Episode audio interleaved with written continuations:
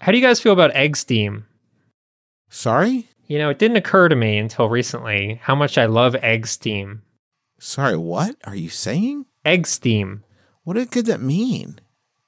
Well, What could it mean? as, as you might know, a since the pandemic, I've been making my own eggs. Previously, I would walk the five to 10 minutes to the deli and they'd make me eggs, which was really nice. Yeah. But now I just stay at home and make my own eggs. And I love eating the eggs, as you all know. It's one of my favorite things. But it occurred to me recently that one of my favorite parts of it is the egg steam, which I will now explain. After you make the eggs and you plate the eggs, um, I go and I take the nonstick pan and I drop it in the sink and I spray it with water. And you know what comes up? What? Egg steam. Okay. The remnants of the eggs are now steamed and I'm like inhaling like direct eggs. Straight. You now are, do you then throw the cooked eggs in the garbage? Like I don't need these. I just got it right from the source. It didn't occur to me until today that maybe I could just skip the actual eating of the eggs. right. You just don't inhale eggs- the good stuff. No, e- egg steams like it smells like farts. I mean, that's bad egg steam. Smells like far You're sulfur. using those California eggs. It's the problem. You get Yeah. all this non-GMO garbage, and of course, it's every egg naturally smells like farts. Yeah, if you're gonna do egg steam, organic egg steam's the only way to go. Locally grown, You're worth and it. steamed. Egg steam. Yeah, I, I, honestly, this is the new Soylent. Like, think of how quick people could get through breakfast if they just inhale it literally. There's nothing more depressing than Soylent. you're, the, you're the people.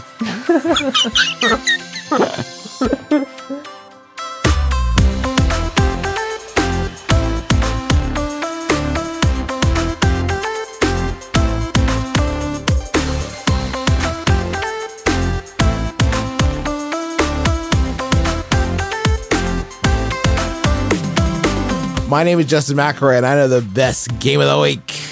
My name is Christopher Thomas Plante, and I know the best game of the week. My name is Russ Frushtick, now the best game of the week. Uh, but yeah, Griffin's not here. Griffin has, I guess, shoulder problems. He has tennis elbow, is He I has heard. ga- wee thumb. he's got wee tennis elbow. Too much wee tennis, so he's not joining us today. But you know who is joining us today? No More Heroes, the third. Well, not really third. There's probably some other.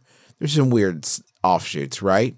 Yes, this I'm going to franchise. trust Plante knows the entire Yeah. timeline of the No More Heroes series, but Travis Touchdown is here. Oh, you got you booked Travis touchdown. Not literally, no. Not literally, but the game. Yeah. uh, No More Heroes. What is it? Uh, no More Heroes, uh, well, three is the third main entry in the No More Heroes franchise, uh, which I think they've all debuted on N- Nintendo consoles. Is that right? Is, no More Heroes two. Where did that? Where did that premiere? Where did that premiere? I remember the first one came out on, On Wii, Wii. because it was a big uh, game for uh, waggle. There was a lot of waggling, and there is still waggling in came this out one as no came out on Wii in 2010. Wow, been a lo- Yeah. a much longer time since the last proper No More Heroes game. Oh, that was the second one came out on Wii. Yeah, yeah, Yeah. In Wow. 2010. Yeah. Yeah. Anyway, No More Heroes 3 is the third main entry in the No More Heroes series. Uh, I guess best known for appearing on the Nintendo Wii, where you play as Travis Touchdown, a otaku with a beam saber who fights evil dudes. In this one, you are climbing the top 10 assassin list by murdering them one by one so you can fight the baddest dude in the galaxy, basically. Uh, Me, yeah, you get to fight hoops. So everybody should give it a try.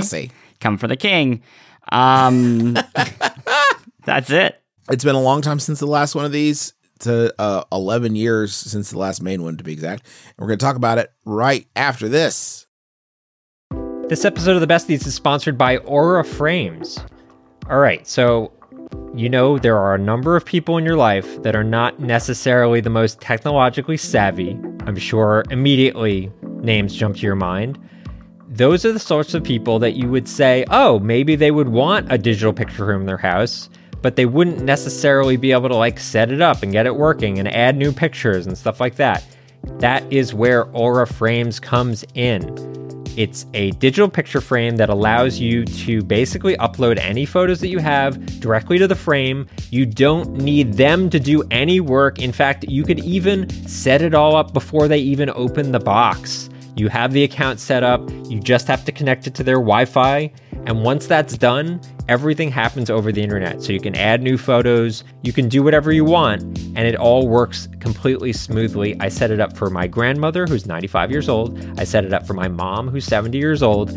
And they both love their Aura frames and they love seeing the pictures and new photos of the family all being added without them having to do anything. So I'd highly recommend it. I'm really, really happy with it. And right now, you can save on the perfect gift that keeps on giving by visiting auraframes.com. For a limited time, listeners can get $20 off their best selling frame with code BESTIES. That's A U R A frames.com, promo code BESTIES. Terms and conditions apply. No More Heroes. If you haven't, if you're not familiar with this franchise, or I would say, you know, in a certain uh, to a certain extent the the work of of Suda Fifty One. Um, this it is a I guess like intentionally trashy B movie sort of vibe is like the the best way of sort of yeah uh, people getting into it. I, I I get like a Troma film vibe out of it, like uh, it, you know that kind of Toxic Crusader, a Toxic Avenger rather. Uh, but it's like I mean, it's weird. Not to oversimplify it, but it's a weird. It's I, a very. It's a hype. Like you heard about people doing two online. I feel like this is like the. this is like too plugged in. It's like it's like a it's it's meta to the point of being sort of like it, intentionally so, but it's like very aware of all of its influences to a point where it gets kind of like fourth wall breaky yeah. Uh, about it. I I think the best comparison is it's a Scott Pilgrim video game, effectively. Mm. And, and and here's the logic: it's full of pop culture references. Like everything in this game is a pop culture reference, from the beam sword obviously being a lightsaber, to the fact that when you teleport back from fighting bad guys, it's the like Terminator um, time warp orb that you appear in. It just itty bitty weird details. Uh, just like uh, Scott Pilgrim, the story is you, you know killing trained assassins to work your way up to like the big bad one. Um, and I would say it kind of is doing with anime what Scott Pilgrim did with comic books, where, you know, Scott Pilgrim is using the comic book frames and visuals as it's kind of meta. Here in this game, like each, I guess probably like 45 minutes is its own anime episode, complete with intro credits, commercial breaks, outro credits yeah, it kind of reminds me of to a certain extent like Ready Player One in that in that regard too, where it's like very much has all its influences on its sleeve, um, and uh, is is sort of like leaning into the power fantasy of like, what if you were the baddest dude in the in the galaxy? Um, but but I think sort of like trashier and a little more grindhouse than than that would would imply. Um, um, as an actual game, I know we've talked about like the yes. style core, you know, of it. Uh, as an actual game, it is a third person action game, you know, calls to mind Bayonetta and uh, other like platinum action games, you know, heavy attack, light attack, dodge, pretty typical stuff there. Um, it feels pretty good as an action game, but I, I, I, never get the sense that that is the reason I'm there. Um, it almost is a um, fi- almost feels like filler to get to the parts that are like here's this weird mini game where you're shooting whale things uh, and here's you know i don't know. That's never yeah. yeah. I, I thought i thought that for the first couple hours probably like the first two or three hours it's a slow build but having played um, quite a bit more you unlock a lot more abilities um, did you get to really? the point where you are using like you hold down the left uh, trigger and then you can select from like hurling people across the room or doing like a, a dive kick across the room or releasing like a little like robot-ish thing that like yeah. attacks them on your behalf. You what did they call that. those? Their death glove abilities, yeah. something like that. Yeah, I for me it felt like once I had that and once I was um going to the lab and upgrading my character, which I honestly did not I like stumble across it. I don't remember it forcing me to learn about the laboratory. Um, once I had that, it felt a, a lot more playful. Like I felt like when I was in combat sessions that I was, I don't know, being creative with how I wanted to take on enemies, and especially uh, as there were, you know, probably like I don't know, a dozen or so different creatures that I would start each I guess round looking at the battlefield, seeing uh, like, oh, there here's a character that fires these like plasma balls that are going to make just fighting this space really chaotic, and I, I should take out them first. And then there's this um kind of like uh I don't know, like frog type of creature that that splashes around the world, and that that's kind of be my second priority. And then there are these foot soldiers that whatever I can avoid them until the end, and then I'll just obliterate them. Um, mm-hmm. I I found it pretty rewarding once I got to that point. That said, it's a pretty slow build. Um, and yeah, it, it's, I don't know, it kind of reminds me of what we talked about with Axiom Verge too last week, where to get to the fun part, the story helped me like along the way. Just the, the just the pure goofiness of everything got me uh, through those first three hours.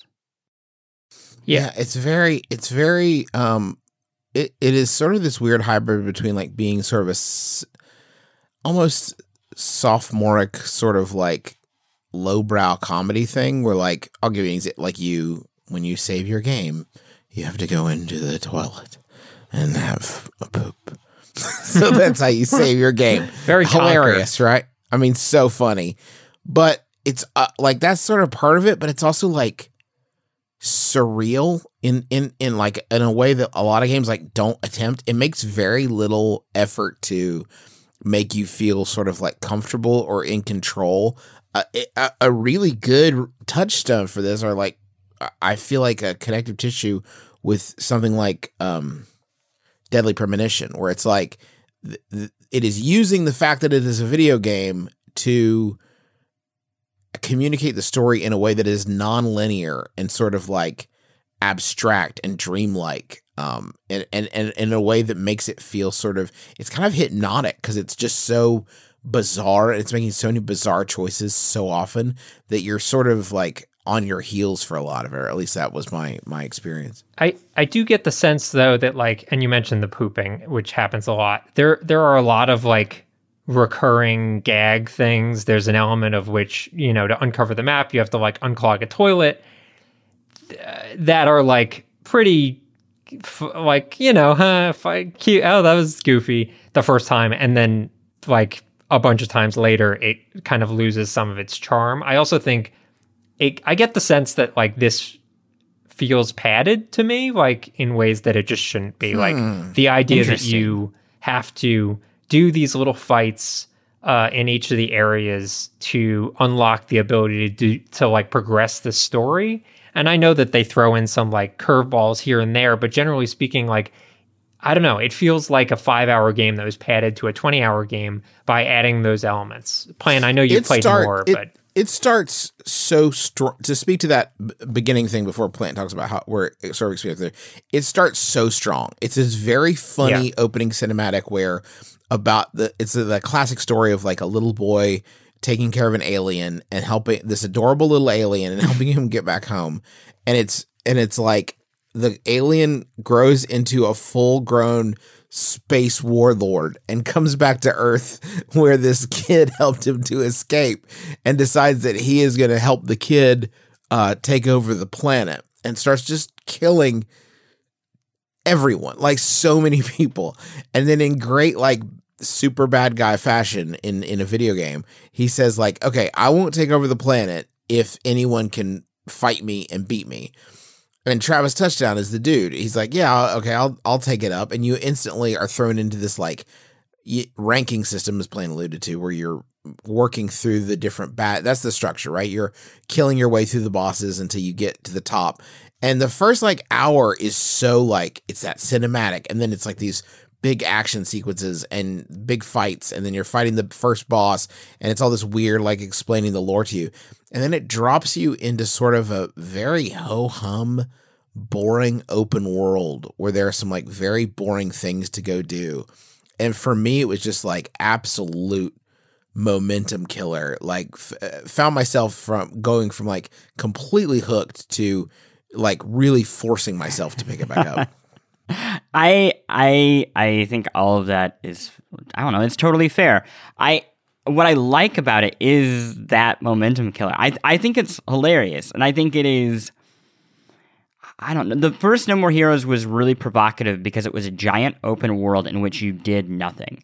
And a, a lot of critics at the time, you know, I guess appreciated that because it was pointing out the, I guess, vacuous nature of most open world games.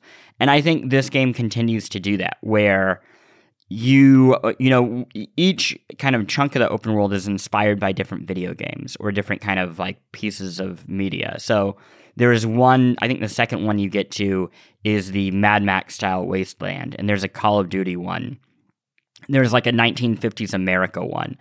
And the way that they make these games is they strip away everything that is meant to fake you into believing that a thing is real. Um, and what I mean by that is like in in a AAA open world game, there's a store that you go into, and every one of these games, you know, buy your items, right? And you have to collect a certain amount of cash to go buy the item. And they try to really create the illusion of you've earned these are hard earned things and now you're going to the store and this is a real store where people npcs are walking around in this game it's a literal just cheapo basically cheapos not quite that alien dude standing out inside of front of like literally just a random building in whichever world you're in and he's like hey here's a t-shirt.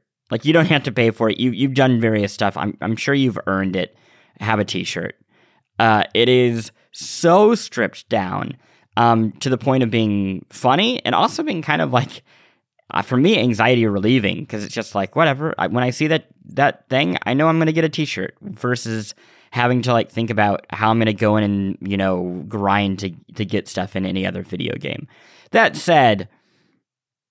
I mean, it is provocative. I, I, it is off-putting. I mean, the mini games that y'all are talking about, again, they are not saving the world. There is an extremely tedious game of mowing lawns. Um, there mm-hmm. the you can um, throw uh, a ball to your cat. That's a mini game. There's a mining mini game. The, the what I, I I guess my defense of this, if I'm being you know like if I'm giving it the benefit of the doubt, is that they could have spent a lot of money and time trying to make these things that you do for three or four minutes excellent. But the joke works either way. Like the the joke of like, oh, yeah. you are stopping to mow the lawn or you are stopping to play with your cat. You're only going to do it for a few minutes. It, it's not necessary. So for me, it's like whatever. I, I don't need them to burn cash to make this like rock star quality good. Um, I got the joke and now I can move on. And that's kind of how I felt with most of the game. The second I got what I wanted out of something, I I said peace and went to do whatever I wanted to do next. It's a little bit harder for me because there are some. I, I want to be on board with that because normally that is my default, but like there are some weird difficulty spikes in this game that are very much contrary to that sort of like go with the flow, have your fun, and move on kind of thing. Interesting. When you say difficulty spikes, do you just mean like the combat got more challenging? It's a hard. It's the, I I had to move it down to easy, which meant restarting the game. I actually found it quite difficult. I am at a loss here because I am not good at Souls games like y'all are, and I I at no point found this game challenging. In fact, I think it like I found it pretty forgiving because when you lose in a battle, if you lose, it turns on a roulette table, and that roulette table gives you like some pretty huge benefits. Either it like just revives you full health back in the battle, or it gives you 1.5 times damage in the next round, or it, any of various buffs. So I, I thought that was I, I really like that as a solution in general. I wish more games did this of, hey, it's automatically you lost here, so you must be struggling a little. So here's like a random thing to make it easier next time. Mm-hmm. I, I think I mean there I'm obviously quibbling about it in Rushes too, but like I think that the main thrust of the thing, like the the just the vibe overall, is like makes it pretty easy to recommend to people, just because it's like so distinct and it's so unlike um, anything else that is going on. It's so nice to have a game. And we're going to talk about this a little bit in the in the second half of the show, but like having a game where you can really feel the person making it and feel their like passion and the things that they care about. Um, I, I think that the, it is one of those games where it's like, you know, not all of this lands for me, but like the world is better Yeah. for having, you know, No More Heroes 3 in it. I, I, I will say the one thing that uh, anybody who's aware of Suda's games uh, in general, or specifically No More Heroes, uh, maybe you bounced off them because they w- were kind of creepy and fetishistic and misogynistic in certain ways.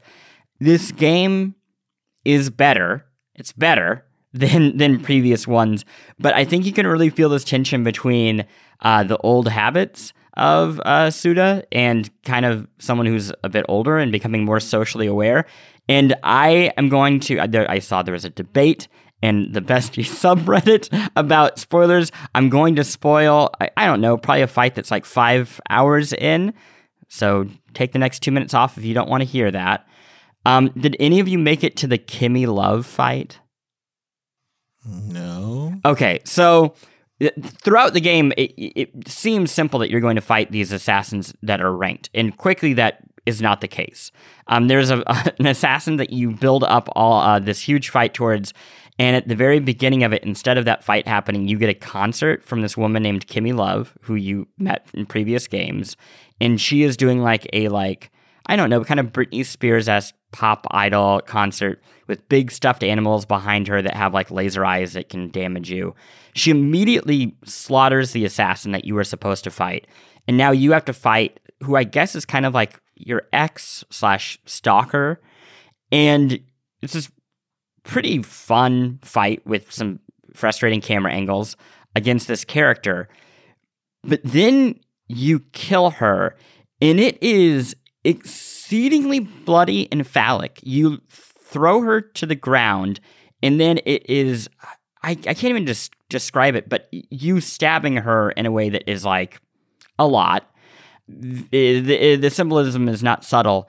And blood sprays everywhere. Like it covers the world in blood. I mean, it is, it's a lot. So then your character's wife, who is relevant to the game, shows up and she's like, "Oh, you know, good job. You you you, you killed another bad person."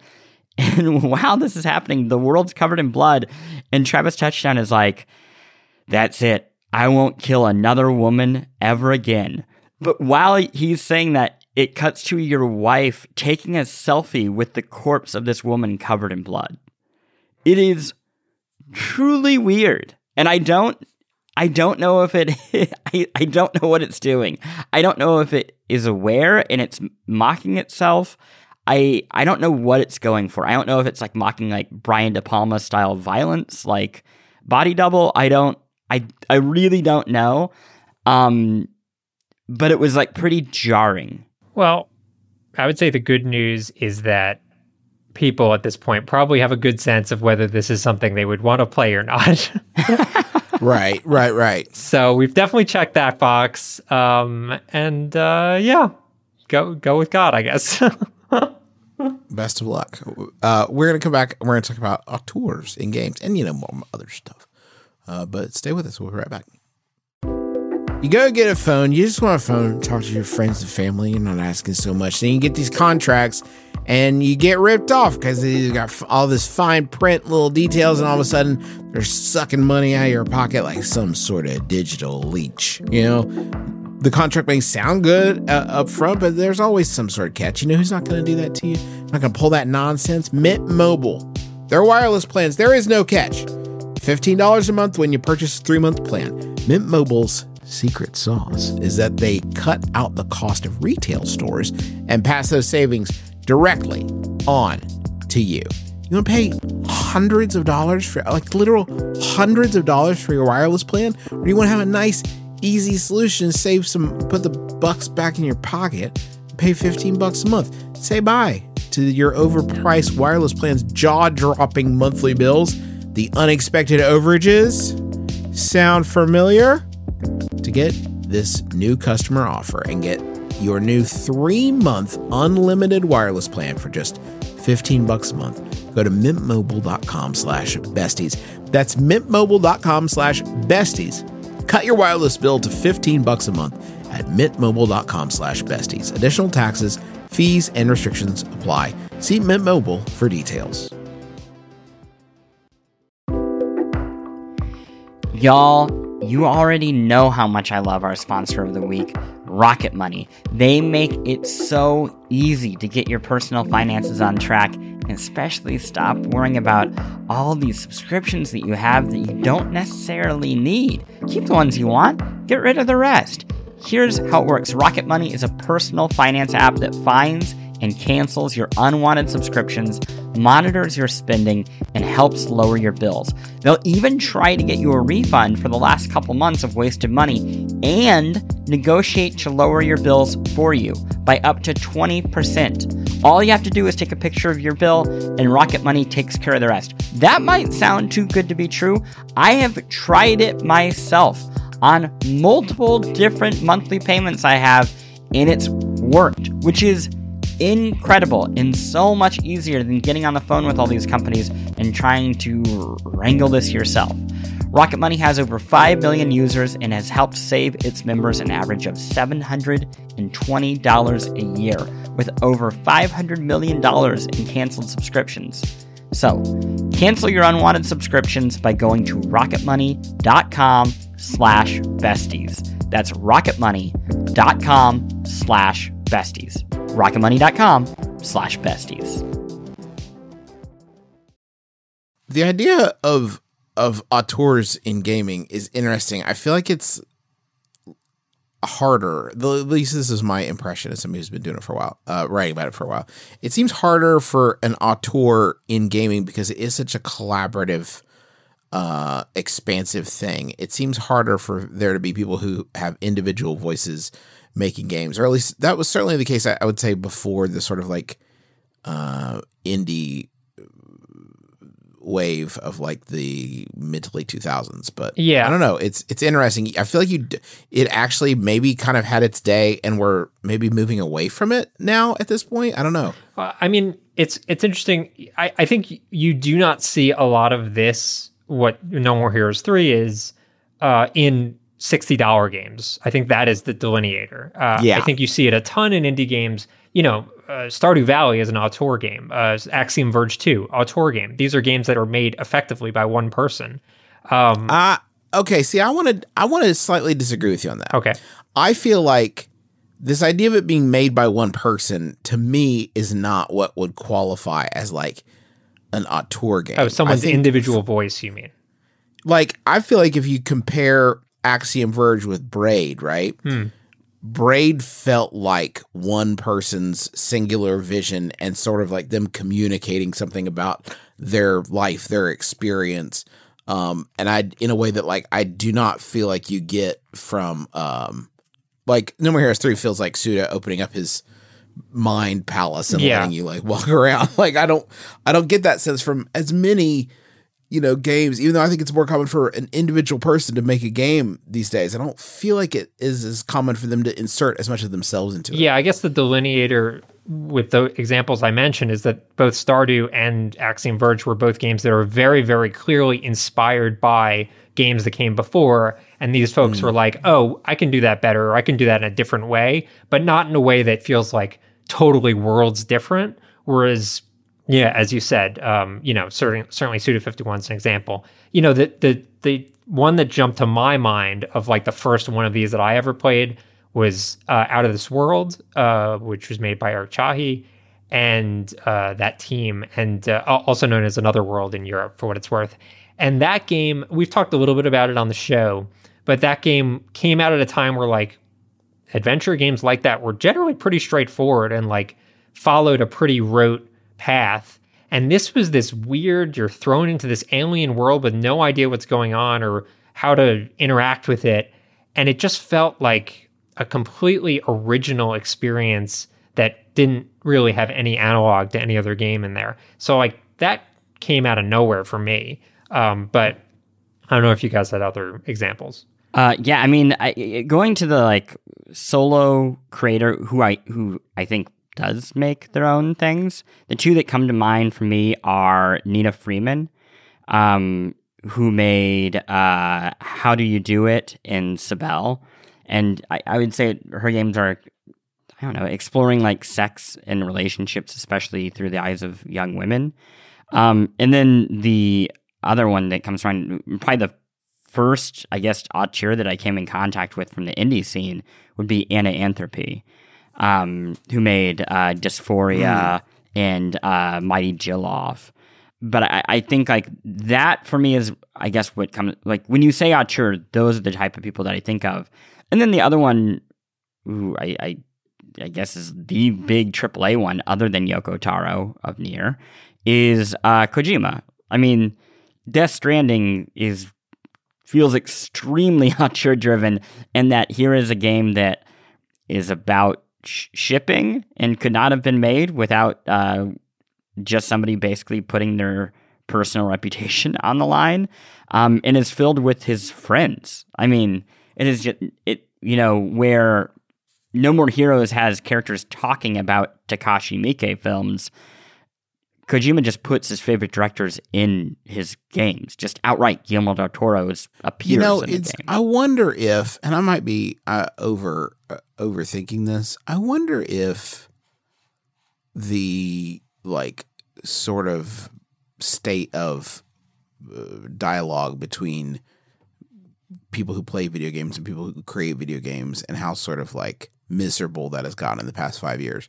I wonder if it has has really put a damper on this idea of like making a game that is that personal and you know this idea of like an auteur game where you would uh, I wonder if some people are are more hesitant to imbue a lot of themselves in ga- in in a game. Like they don't want to center themselves um as much in the in the narrative as as we saw creators do a lot in the you know late 2000s I, I have to imagine that they're still in their own games. I just think the uh, the tendency of like, and here's a feature about this developer, and they're just like their video game. I think that has died off both out of, of lack of appetite on the media side, and yeah, out of people making assumptions that everything in a video game is is tied to their creator. I, I think it's pretty hard to make a video game, so I think that it's hard. I, I, I imagine it's really hard to make something that personal. Um, but I think it's cool when it happens. Y'all, we got some reader mail. Yeah, what are people what are people saying? What's what's on the the mind of the public consciousness? Yeah, I'm hoping Frush can walk us through the, these. Uh, basically, we we asked uh, folks for some of their favorite cult video games. Mm, yeah, uh, we did, and uh, the first one comes from John Norman, uh, asking us, "Y'all remember Monster uh, Monster Rancher?" I still fondly think back at the hours spent turning my parents' CD collection into an army of monsters. No, I do not. Maybe you guys do, but I have no yeah, affinity a, for Monster Rancher. It was basically like a game where you would. it was a game about like collecting and trading monsters. I think in the sense of like not unlike a sort of like Pokemon and ideal and not an aesthetic, but you would put CDs that you had around your house into the console and they would like make like different CDs would generate different monsters. Any CD, not like specific CDs, any CD. Yeah, it was just pulling the binary basically off of the CD and turning into like a random code that would be a monster.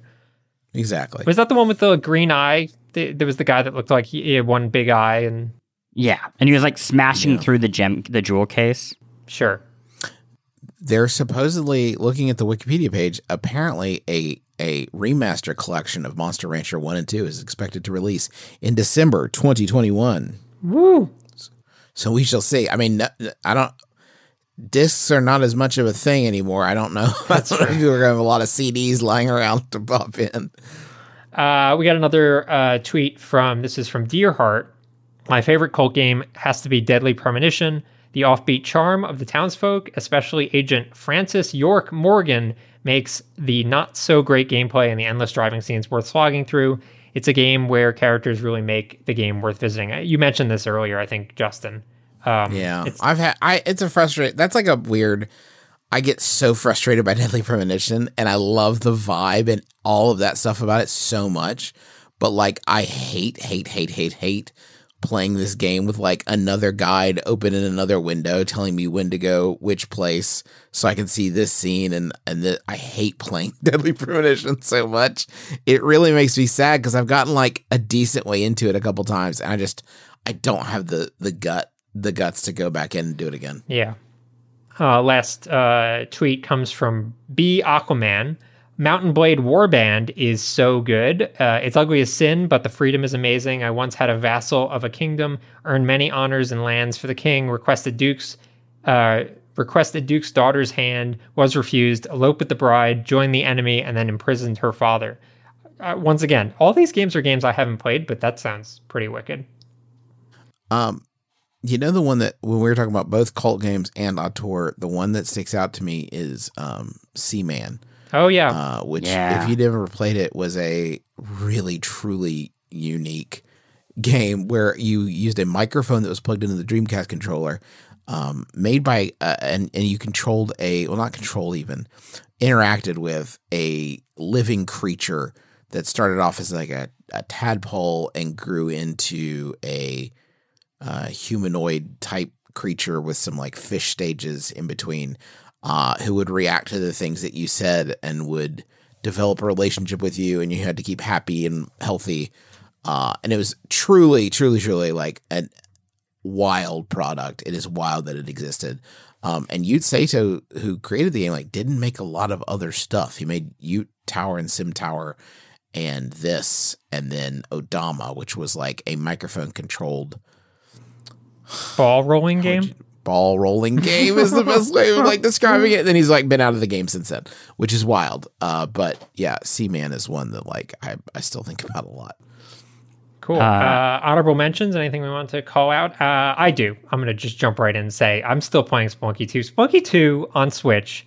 Let me just tell you, at the end of a long day, I know it seems like it would be a stressful game, but at this point, I know that game so well that it is like the most relaxing thing in the world because I it's like I, I feel like I'm Neo. I know everything that could possibly happen. Now, granted, I don't always do great. I sometimes die. That happens. But you know what? Neo sometimes gets shot. It happens too.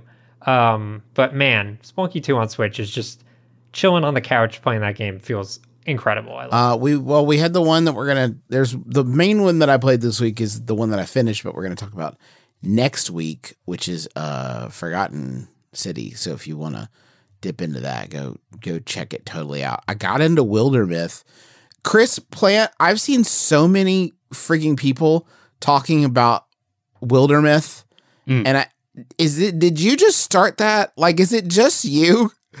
Forcing that conversation. Is there any other reason people are talking about this game right now? Uh, so I heard about it from Mike Mahardy, our reviews editor. He he had really been pushing me on it. So I, I can't take full credit, but I have been um I've been diligent making sure that the internet knows about this game. it's so weird. Like the our uh, you talked about it, and now like our graphic designer is is playing tweeting about Wildermyth. Montaigne, the woman who made the theme song for My Brother, My Brother, is tweeting about like love and Wildermyth. It's like why is everyone playing Wildermyth? It's came, came out in 2018. Play it has too much power.